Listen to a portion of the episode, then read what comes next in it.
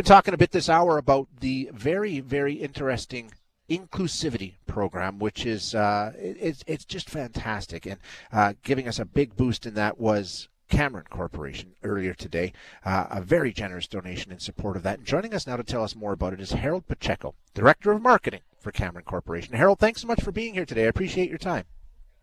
Hi Shay, I'm excited to be here. Uh, thanks for having me, at least on the phone. I, was, I wish I could be at the depot. I saw saw pics of my colleagues there and uh, was jealous I wasn't able to make it out. It's uh, you, you got to get down here. If you've never been here, have you been here before, Harold? Uh, I think I've seen it in the past, but uh, not recently. So yeah. I really need to get out there. it is an experience. it really is. It'll be well worth your while to get down here. First of all, tell us about Cameron Corporation.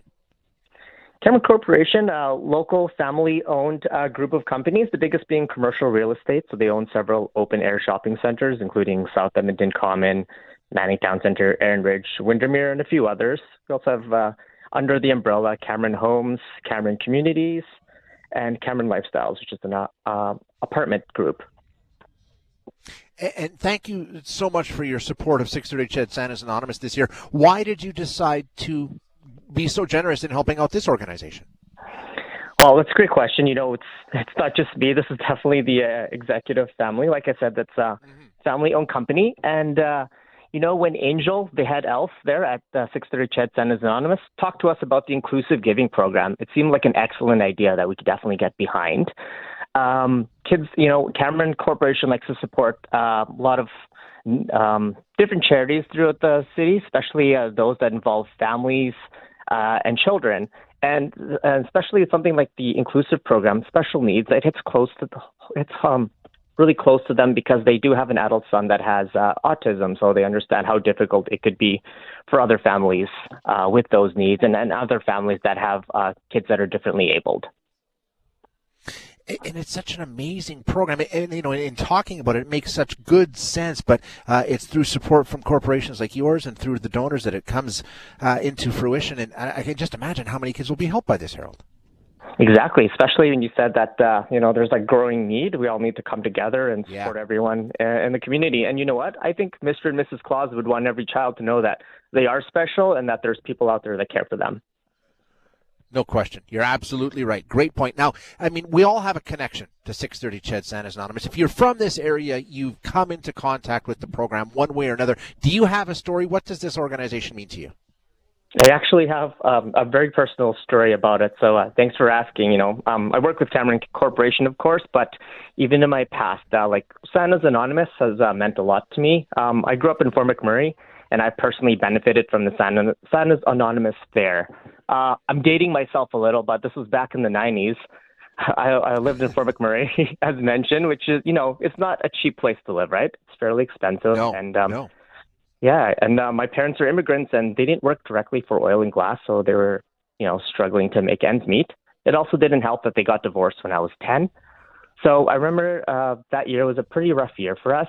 Um, we moved to a first floor apartment, and we had to be really frugal that year. So we shared two bedrooms with four of us there, and we got secondhand clothes and food on clearance at the market. So we didn't really think that we were going to celebrate Christmas that year, as we didn't even have a Christmas tree, you know, let alone any money for you know what was seen as frivolous things as gifts. But um, little did I know, I think um, someone told my dad about the Santa, Mon- Santa's Anonymous program, and he signed us up. So, you know, closer to Christmas, we received a knock on the door, and a friendly man came by, and he was carrying a hamper full of items.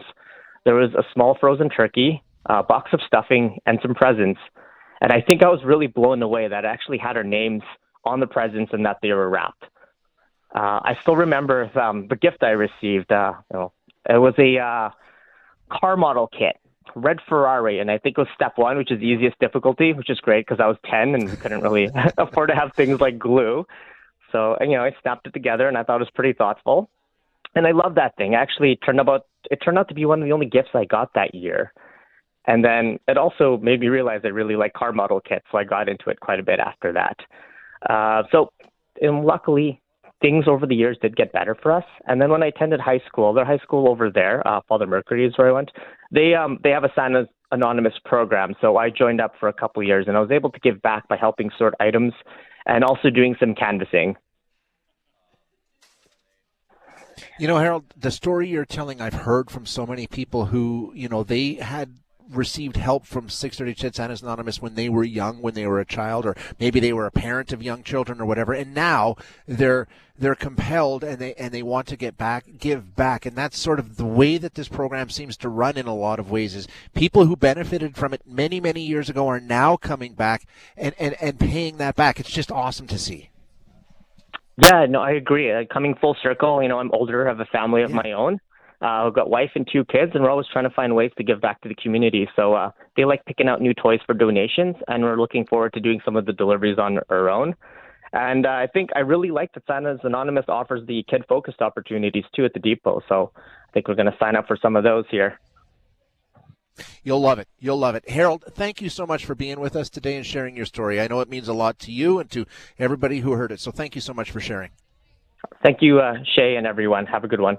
Hi, it's Shauna, and I might be a bad parent because my kids think french fries are vegetables. Hey, it's Ryan, and I might be a bad parent because I went out for wings when my wife was in the hospital after giving birth. Johnny here. I might be a bad parent because in my house, the tooth fairy gives pocket change. But we're not alone. Len emailed us and said his six year old daughter's Tarzan moment going from love seat to lazy boy by curtains made him more proud than any dance recital. and Andy left his two year old at the rink. All right, guys, I'm sure we're not alone. Like Andy's kid.